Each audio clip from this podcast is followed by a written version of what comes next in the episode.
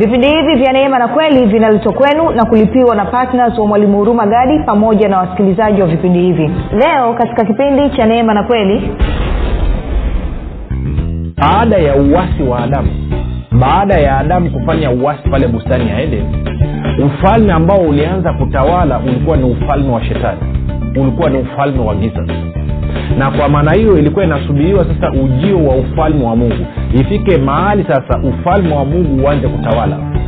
Na walikuwa wana vigezo vitatu ama viashiria vitatu ambavyo vilikuwa vimezungumzwa kwenye torati na manabii. Vinaweza vikawa vingine vingi zaidi lakini walau mi nivizungumzie vitatu. Kwamba hivyo vikitokeza basi itakuwa ni uthibitisho ufalme wa mungu umefika popote pale ulipo rafiki ninakukaribisha katika mafundisho ya kristo kupitia vipindi vya neema na kweli. Jina langu naitwa huruma gadi. Ninafuraha kwamba umeweza kuungana nami kwa mara nyingine tena ili kuweza kusikiliza kile ambacho bwana wetu yesu kristo ametuandalia. Kumbuka tu mafundisho ya kristo yanakuja kwako kila siku muda na wakati kama huu yakiwa na lengo la kujenga na kuimarisha imani yako. Uo unanisikiliza ili uweze kukua na kufika katika cheo cha kimo cha utumilifu wa kristo. Kwa lugha nyingine ufike mahali uweze kufikiri kama kristo uweze kuzungumza kama kristo na uweze kutenda kama kristo. Kufikiri kwako rafiki kuna mchango wa moja kwa moja katika kuamini kwako. Ukifikiri vibaya utaamini vibaya lakini kama utafikiri vizuri basi ni dhahiri utaamini vizuri. Hivyo basi fanya maamuzi ya kufikiri vizuri na kufikiri vizuri ni kufikiri kama kristo na ili uweze kufikiri kama kristo huna budi kuwa mwanafunzi wa kristo. Na mwanafunzi wa kristo anasikiliza na kufuatilia mafundisho ya kristo kupitia vipindi vya neema na kweli tunaendelea na somo letu linalosema habari njema ya ufalme wa mungu ama injili ya ufalme wa mungu. Na kama nilivyosema jana katika utangulizi uh, somo hili tutakwenda nalo katika mwezi wote wa julai kwa sababu swala la ufalme wa mungu ndo lilikuwa central message ndo ilikuwa meseji eh, ama ujumbe wa bwana wetu yesu kristo. Kwa hiyo tutaangalia mambo kadha wa kadha na kama nilivyosema wiki hii ni wiki ya utangulizi na usisahau pale mwisho tutafanya maombi ama utahudumia wagonjwa eh, kama una ndugu ambaye ni mgonjwa ama ana vifungo basi hebu karibie katika redio yako na tutakapofika mwisho tutafanya maombi. Baada ya kusema hayo basi nikumbushe tu pia kwamba mafundisho hayo yanapatikana katika youtube channel inaitwa mwalimu huruma gadi na na kama ungependa kupata mafundisho hayo kwa njia ya sauti basi tunapatikana katika telegram. Telegram ni mtandao wa kijamii ambao unafanya kazi kama whatsapp. Naenda kwenye app store pakua alafu tutumie ujumbe mfupi tusema niunge katika namba 789 mbili.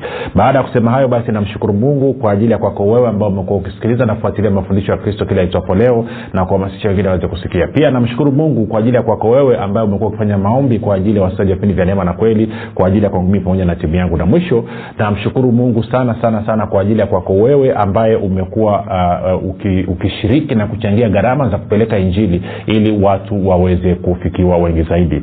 Tunataka kupanua wigo tuongeze redio kama nyingine mbili tatu hivi. Kwa hiyo nikutie moyo wewe ambaye haujawahi kushiriki basi uweze kushiriki katika kazi hii ya kupeleka injili. Kwa hiyo ninaamini utakuwa mwaminifu katika hilo. Kama unasikiliza kwa mara ya kwanza karibu katika mafundisho ya kristo. Tunakufundisha kufikiri kama kristo na wala sio kufikiri kama adamu.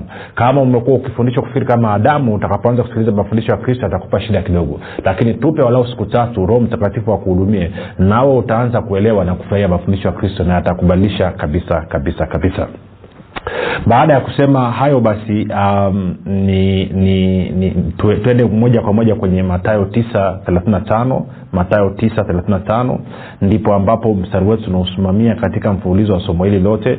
Kwa nini? Ni kwa sababu e, anasema naye yesu alikuwa akizunguka katika miji yote na vijiji akifundisha katika masinagogi yao na kuihubiri habari njema ya ufalme na kuponya magonjwa yote na udhaifu wa kila aina.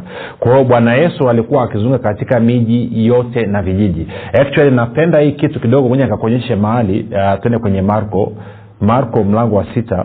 Kuna kitu nataka nikuonyeshe pale. Marko mlango wa sita na na mstari ule wa wa wa, wa, wa hamsini na ngapi? Ni, niende na mstari wa, wa hamsini na sita. Ehe, anasema na kila alikokwenda akiingia vijijini au mijini au mashambani wakawaweka wagonjwa sokoni wakamsii waguse ngaa pindo la vazi lake na wote waliomgusa wakapona. Kwa lugha nyingine anasema hivi na kila alikokwenda sasa anasema vijijini mijini na mashambani kwa kipindi kile kwa lugha ya leo hii tungeweza kusema kila alipokuwa anakwenda kwenye majiji kwenye miji na vijijini nakwenda sawasawa kwa hiyo inamaana alikuwa akihubiri habari njema ya ufalme wa mungu anatangaza kwenye majiji kwenye miji eh, na vijijini. Kwa hiyo maana yake nini? Maana yake ni kwamba bwana yesu na kwa maana hiyo mapenzi ya mungu ni habari njema ya ufalme wa mungu itangazwe katika maeneo yote. Miji katika majiji waweze kusikia katika miji waweze kusikia na katika vijiji waweze kusikia habari njema zinazohusiana na ufalme wa mungu. Na kwa maana hiyo basi mimi na wewe ambao tumefanya maamuzi ya kuwa wanafunzi wa kristo tunawajibika kwa nafasi zetu kuhakikisha kwamba habari njema za ufalme wa mungu zinakwenda na kuwafikia watu wote. Wawe wako kwenye miji mikubwa ama majiji wawe wako kwenye miji ama wawe wako vijijini. Sasa tunafahamu asilimia kubwa ya walioko kwenye majiji na walioko kwenye miji kwa namna moja ama nyingine ni nyepesa na wao kupata ya mafundisho. Wanaweza wakafikiwa kwa mitandao ya kijamii na kazi. Lakini watu walioko vijijini haswa maeneo ya pembezoni ni vigumu sana. Njia pekee ambayo inaweza ikawasaidia wao kufikiwa ni njia ya redio. Na ndio maana tuna huduma hii ya kupeleka neno la mungu kwa njia ya redio. Kwa maana kwa watu wa kwenye mitandao sio ngumu na wala haina gharama yoyote zaidi ya gharama za ma, ma, maandalizi ya vipindi. Lakini kwa kwa watu walioko vijijini tunakwenda kwa njia ya redio. Na njia ya redio ni gharama kama ambavyo nimekuwa nikisema. Na kwa maneno ndo maana huwa tunawaalika watu waweze kushiriki ili kuhakikisha kwamba eh, kazi hii ya kupeleka habari njema ufalme wa mungu inakwenda nafika mbali. Sasa baada ya kusema hayo uh, turudi tena kwenye eh, kwenye marko mlango wa kwanza. Sasa kumbuka bwana yesu nirudie ni tena labda nisitize ili jambo kwanza kabla tujasoma nachotaka kusema. Kwamba ukifuatilia jinsi bwana yesu alivyokuwa akipeleka huduma yake alikuwa akifika anafundisha katika sinagogi na tulikuwa hatuambiwi anafundisha nini. Lakini pia alikuwa anahubiri na bibilia iko wazi kabisa kwamba alikuwa akihubiri habari njema za ufalme wa mungu. Na kuhubiri huku kulikuwa kunaambatana na yeye kuponya wagonjwa watu wenye madhaifu na kuwafungua waliokuwa wamefungwa na ibilisi. Huu ndo uliokuwa mwenendo wa, wa, wa utume wa yesu kristo. Ndo ulikuwa mwenendo wa utumishi wa bwana wetu yesu kristo. Ndicho ambacho alikuwa anakifanya. Sasa baada ya kusema hayo ni niseme kitu kimoja uh, uh, marko sende marko moja kumi na nne kumi na tano alafu nitaweka kapointi fulani katika vizuri.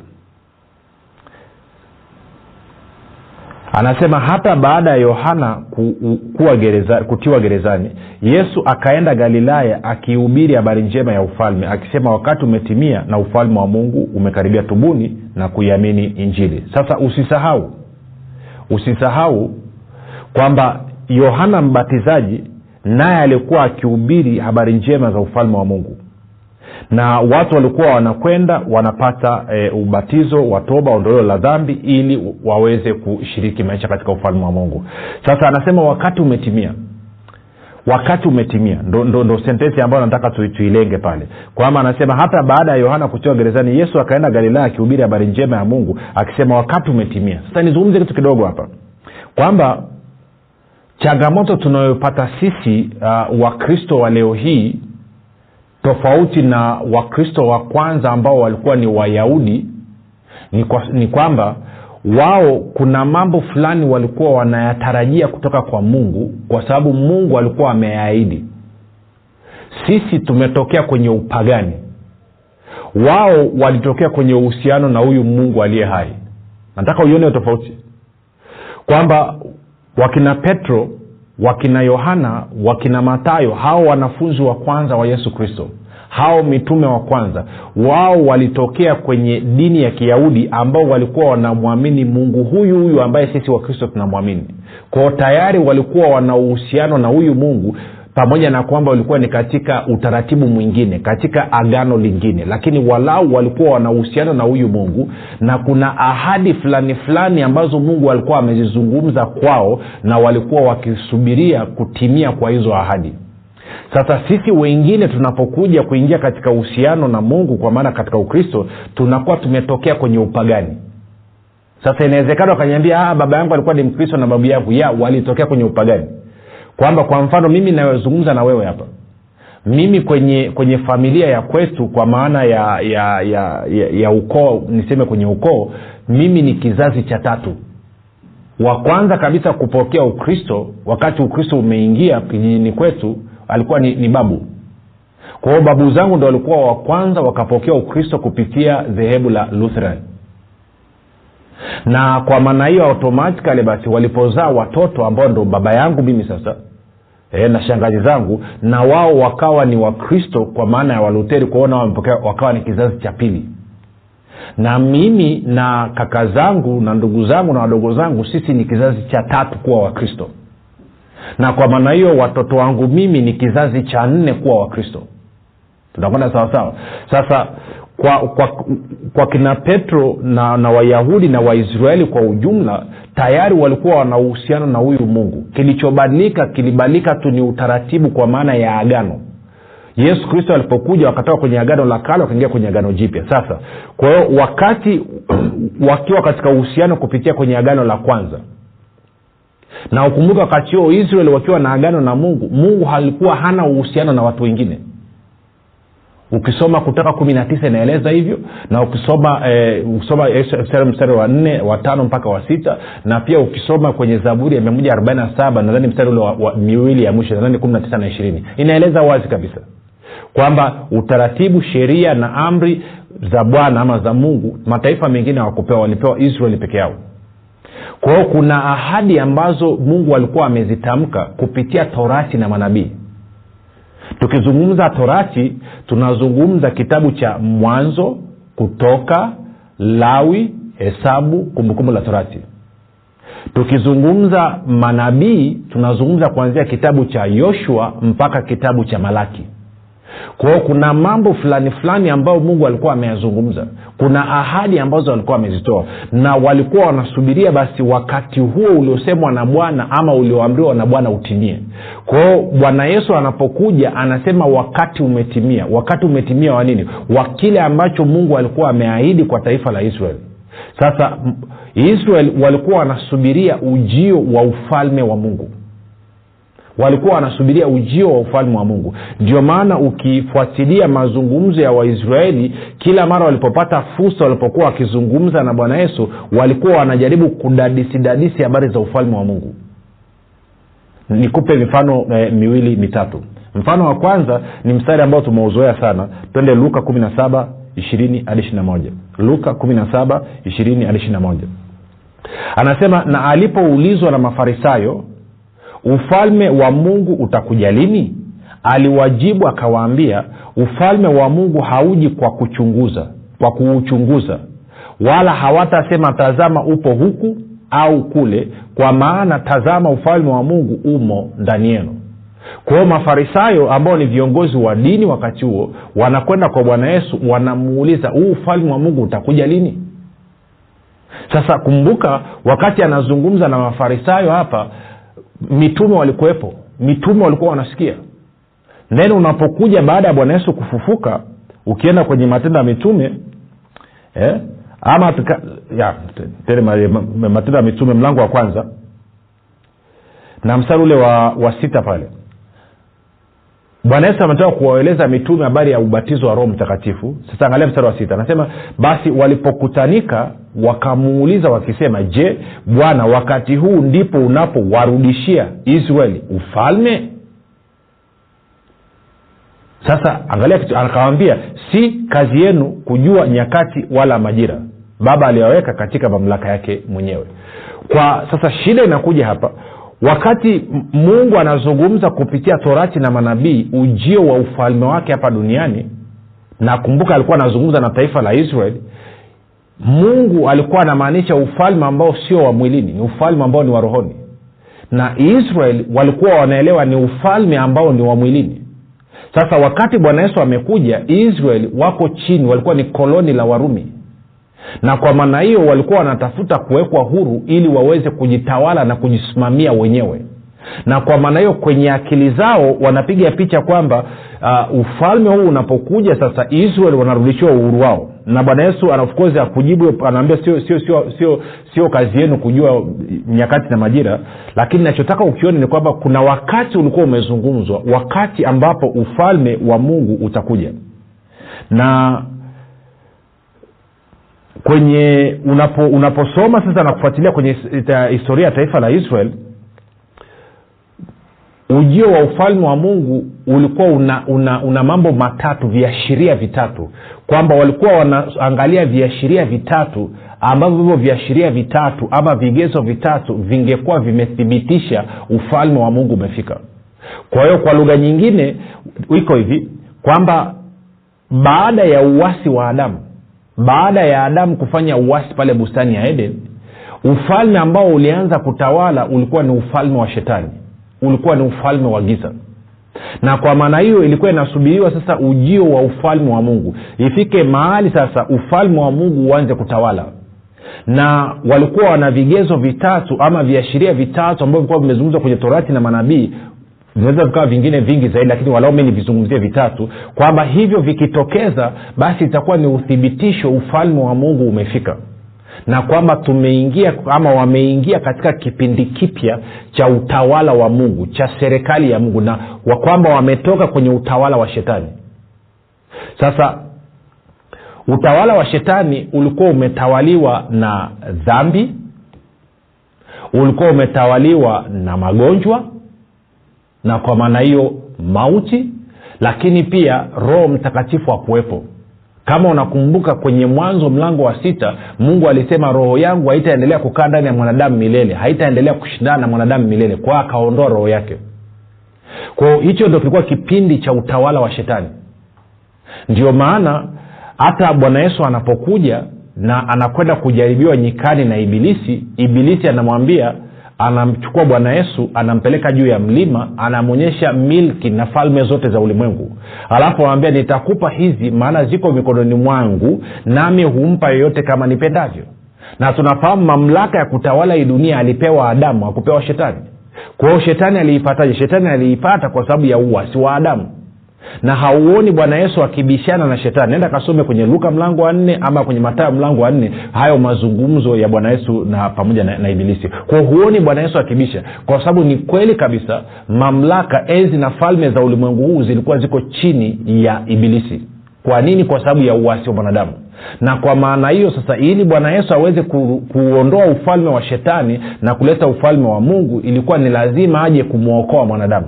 Sasa huko tutafika sasa baada ya kusema hayo sasa ni viashiria gani hivyo vitatu ambavyo israel ambao walikuwa wanasubiria? Ama vigezo gani hivyo vitatu ambavyo israel walikuwa wanaviangalia wanachunguza wanadadisi na wanasema ufalme wa mungu hauji kwa kuuchunguza? Ni viashiria gani hivyo vitatu? Kiashiria cha kwanza ambacho walikuwa wanakiangalia ni ujio wa masihi. Kwamba walikuwa wanajua masihi akija huyu masihi atakuwa ni mfalme kama ambavyo nitakuchambulia na kuonyesha katika kipindi kinachokuja. Kwa hiyo kwao ulikuwa ujio wa masihi ambaye ni kristo ndo tunamwita kristo maana yake yeye ni mfalme. Sijui kama unanipata una, una, una, una hapo. Na ndio maana kwa mfano wakati fulani wana wana walikuwa wanamtafuta yesu wakataa kumkamata ili ili wamfanye awe awe mfalme. Naye yesu ikabidi aingie mitini ikabidi ajifiche. Kwa sababu hawa jamaa walikuwa wana nia ya kumkamata bwana yesu ili wamfanye kwamba awe mfalme. Na yeye akaona hii ah, sio. Kwa ishara ya kwanza ilikuwa ni masihi ujio wa masihi ishara ya pili ilikuwa ni kufufuliwa kwa wafu kufufuliwa kwa wafu. Na ishara ya tatu ilikuwa ni kumwagika kwa roho mtakatifu. Kwa hiyo walikuwa wanasubiria haya mambo matatu. Kwamba ujio wa masihi ambaye ni mfalme lakini pia kufufuliwa kwa wafu na kumwagika kwa roho mtakatifu na ukisikiliza katika mahubiri na katika mafundisho ya bwana yesu utaona alikuwa anazungumzia pia kwamba anajizungumzia kwamba yeye ndio masihi. Kwamba yeye ndo amekuja kwa mfano. Unakumbuka uh, na, na, na sambamba na hilo pia kwenye unaposoma kwa mfano kwenye isaya thelathini na na ukasoma labda kwenye isaya arobaini na mbili utaona kabisa kwamba masihi alipokuwa anakuja pia ilikuwa inazungumzia kwamba kazi atakazozifanya zitaambatana na ishara maajabu na miujiza. Kwa mfano ukaenda ukasoma isaya 35 utaona anazungumzia vipofu kufunguliwa macho viziwi kufunguliwa masikio viwete kuweza kutembea. Kwao ni mambo ambayo alikuwa amezungumzwa yataambatana na huyu masihi. Kwao bwana yesu alipokuja akifanya hayo mambo waisraeli wa wakaanza kuhisi je huyu ndiye kristo? Je huyu ndiye masihi? Tulikuwa tunamsubiri. Je inawezekana wakati ule umetimia? Na kumbuka bwana yesu amekuja anatangaza sema ufalme wa mungu umefika. Wakati umetimia ufalme wa mungu umefika. Tubuni kuiamini njili kwa hiyo sasa angalia mstari ule wa ishiri anasema yesu akawajibu Sorry, nirudi mstari wa ishiri na nne. Basi wayahudi walimzunguka wakamwambia hata lini utatuangaisha nafsi zetu kama wewe ndiwe kristo? Utuambie waziwazi. Wazi yesu akawajibu naliwaambia lakini ninyi hamsadiki. Kazi hizi ninazozifanya kwa jina la baba yangu ndizo zinazonishuhudia kazi zipi hizo? Za kuponya wagonjwa za kufungua watu waliofungwa. Anafanya ishara maajabu na miujiza za kufufua wafu. Anasema haya mambo ninayoyafanya yanathibitisha yanashuhudia kwamba mimi ndiye kristo kwamba mimi nimetumwa na mungu na kwa sababu hiyo kwa kuwa mimi nimekuja basi ufalme wa mungu umefika. Sasa tunapozungumzia injili ya ufalme wa mungu tunamaanisha ni tunazungumzia kwa nini ni habari njema? Ni habari njema kwa sababu ufalme wa mungu tayari umefika. Na wewe unayenisikiliza hapo unaponisikiliza leo hii na kuhakikishia ufalme wa mungu huko hapo na kwa maana hiyo haijalishi unaumwa nini haijalishi una kifungo gani haijalishi una changamoto gani maana yake ni kwamba unatakiwa uamini kwamba ufalme wa mungu umefika. Na ufalme wa mungu kwa kuwa umefika basi leo hii ni fursa yako ya wewe kutoka kwenye hicho kifungo. Na kwa maana hiyo nataka tufanye maombi niweze kuhudumia wewe ambaye una changamoto ikiwa ni njia mojawapo ya kukuthibitishia kwamba ufalme wa mungu umefika tayari upo unatenda kazi duniani kwa hiyo kama una changamoto ya afya weka mkono wako edha kwenye kifua kwenye kichwa ama hiyo sehemu ambayo ina tatizo. Alafu mimi nitatoa amri kwa jina la yesu kristo na ufalme wa mungu utakuhudumia hapo hapo ulipo. Kwa sababu tunazungumza habari za ufalme wa mungu na kuhakikishia nina uhakika wa yesu kristo kuthibitisha neno lake na ufalme wake kuingia kutenda kazi kama vile ambavyo una uhakika wa kuona jua. Kwa hiyo moja tuombe baba asante kwa ajili ya habari njema hii kuu habari ya furaha kuu kwamba umetuletea mokozi ambaye ni yesu kristo naye amekuja akatuletea ufalme wako.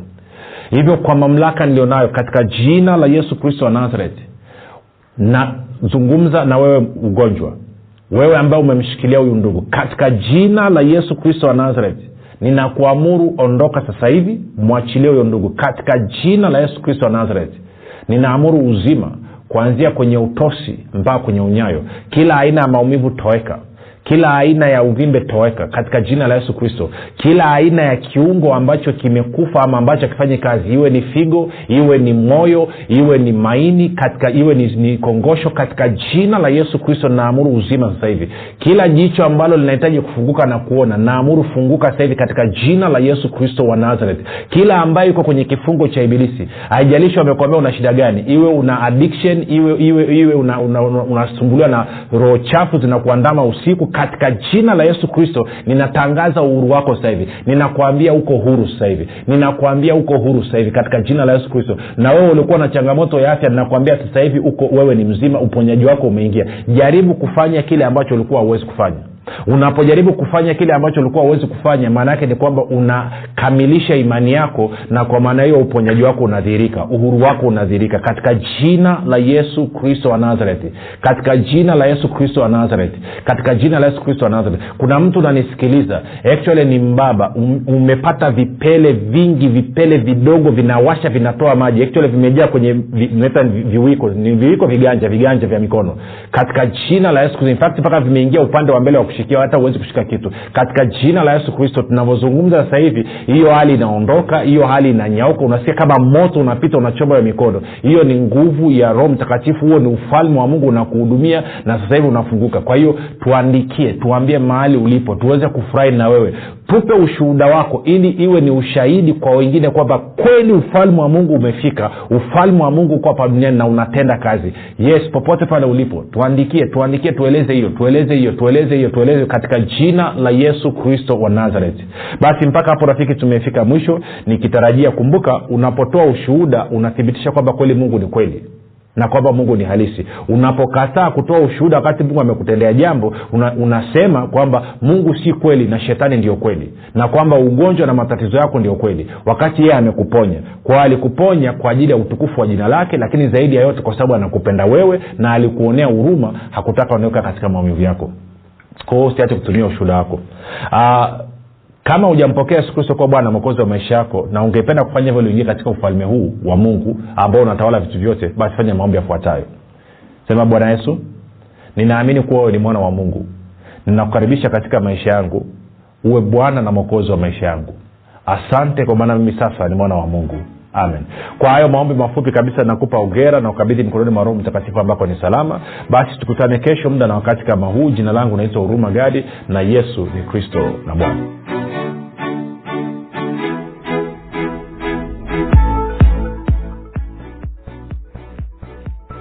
piga simu sasa kuweka oda ya kitabu kipya cha mwalimu huruma gadi kinachoitwa imani makini. Kitakachotoka tarehe kumi na nane mwezi wa saba mwaka elfu mbili na ishirina moja. Watakaoweka oda kabla ya tarehe kumi na nane mwezi wa saba mwaka elfu mbili na ishirina moja watanunua kitabu hiki cha imani makini kwa shilingi elfu ishirini na tano badala ya elfu thelathini. Ili kuweka oda yako piga simu sasa. sifuri saba nane tisa tano sifuri sifuri mbili nne mbili au sifuri sita saba tatu tano sifuri sifuri mbili nne mbili au 7645242 jifunze siri ya ulinzi ushindi na mafanikio kupitia kitabu hiki cha imani makini kati ya mambo ambayo mwalimu hurumagadi amefundisha ndani ya kitabu hiki cha imani makini ni utendaji kazi wa imani sheria ya imani adui wa imani na tofauti ya imani thabiti na imani dhaifu. Na pia ametoa mifano mbalimbali mbali ya matumizi ya imani. Piga simu sasa kuweka oda ya kitabu hiki cha imani makini kwa kupitia namba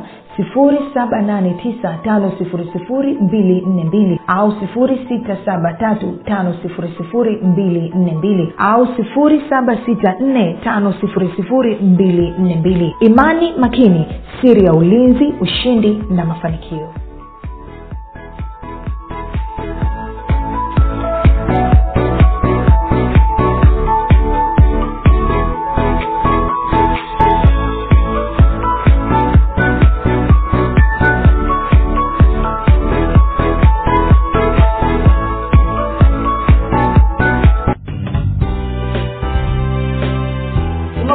umekuwa ukisikiliza kipindi cha neema na kweli kutoka kwa mwalimu huruma gadi. Usiache kumfolo katika facebook instagram na twitter kwa jina la mwalimu huruma gadi. Pamoja na kusubscribe katika youtube channel ya mwalimu huruma gadi kwa mafundisho zaidi. Kwa maswali ama maombezi tupigie simu namba 7645242 au 673500242